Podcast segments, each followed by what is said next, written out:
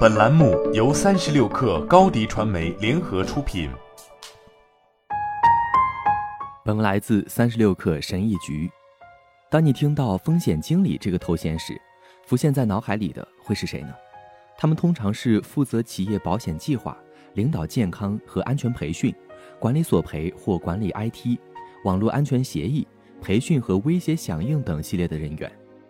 在过去的二十年里，风险经理办公室已经历了指数级的发展，现在对业务更成熟、更负责任，能够为企业面临的问题提供解决方案。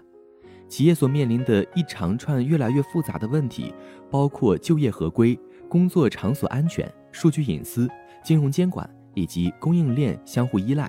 业务持续性规划、技术采用、第三方责任以及社会经济和政治变化等。一个组织里如果设置了一个正式的企业风险管理委员会，其成员组成很可能包括风险和环境健康和安全经理、CFO、CIO。设施安全经理和各类律师，组织中究竟谁是风险经理呢？现在就是去拓宽自己视角的时候了。即使管理人力资源、市场营销和公共关系以及运营的领导者没有经过标准的专业认证，他们也无愧是当今最杰出的风险管理领导者。事实上，他们确实为新兴业务机会和威胁提供了有价值的实时视角和专业知识。他们的工作实际上就是风险识别、缓解设计和控制。具有前瞻性的风险经理有独特的机会，以实际和有意义的方式识别、参与和充分利用与组织内其他领导人的更深层次的联合。作为职能和企业风险管理委员会的领导者，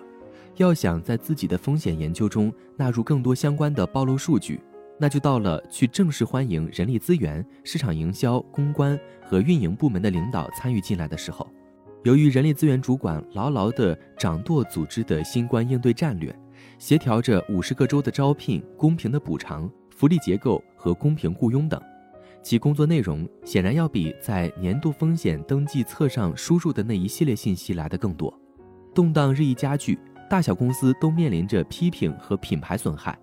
因为在所有层面上都显性的或隐性的存在着缺乏包容、缺乏不一样的声音，以及没有切实落实的政策等，使得不当行为和微侵犯在工作场所得不到遏制。然而，在历史上，由于人力资源领导者并不被视为风险管理者，一些组织白白错失了充分识别和量化相关风险，并在损害发生之前采取行动的良机。营销公关功能所带来的风险，也归属于同样的道理。近年来，大量社交媒体和广告上的失礼行为，如病毒般蔓延开来，常常让员工、客户和投资者满腹疑问：在做出那个决定时，都有谁在谈判桌上？积极主动的风险经理不能被动地干等着被邀请到桌上，而是要主动把这些领导者邀到自己的会议上来。将人力资源和市场营销领导者视为风险管理者，可进一步提高企业文化、员工敬业度和 DEI 调查的定量和定性结果、薪酬和晋升均等研究、社交媒体管理、消费者评论以及公关危机的可见性。运营是所有风险策略或成功或失败的栖息地，没有什么比得上前线运营经理对一个周密的计划的影响力，因为他们必须实时推行这些计划。首先，运营领导要从自己的员工、客户和合作伙伴那里了解到哪些流程、产品、技术和文化变革举措正在发挥作用，哪些沟通方式可以提高参与度和清晰度，以及你的业务连续性计划是否现实和有效。简单来说，要知道哪些方面是有效的，哪些方面的效果并不比其他大多数领导者快很多。企业风险管理项目的可行性在很大程度上依赖于运营领导的知识和个性化的行为，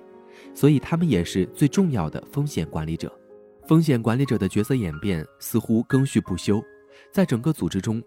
物色并聘请能够主动识别和量化问题、开发有意义的解决方案、推动组织团结和提高事件的可见性，并从战略上进行领导的风险领导者是至关重要的。这样有助于改善公司的决策、人才投入和整体绩效。和我一起来说，每个经理都是风险经理。好了，本期节目就是这样，下期节目我们不见不散。品牌蓝 V 想涨粉就找高迪传媒，微信搜索高迪传媒，开启链接吧。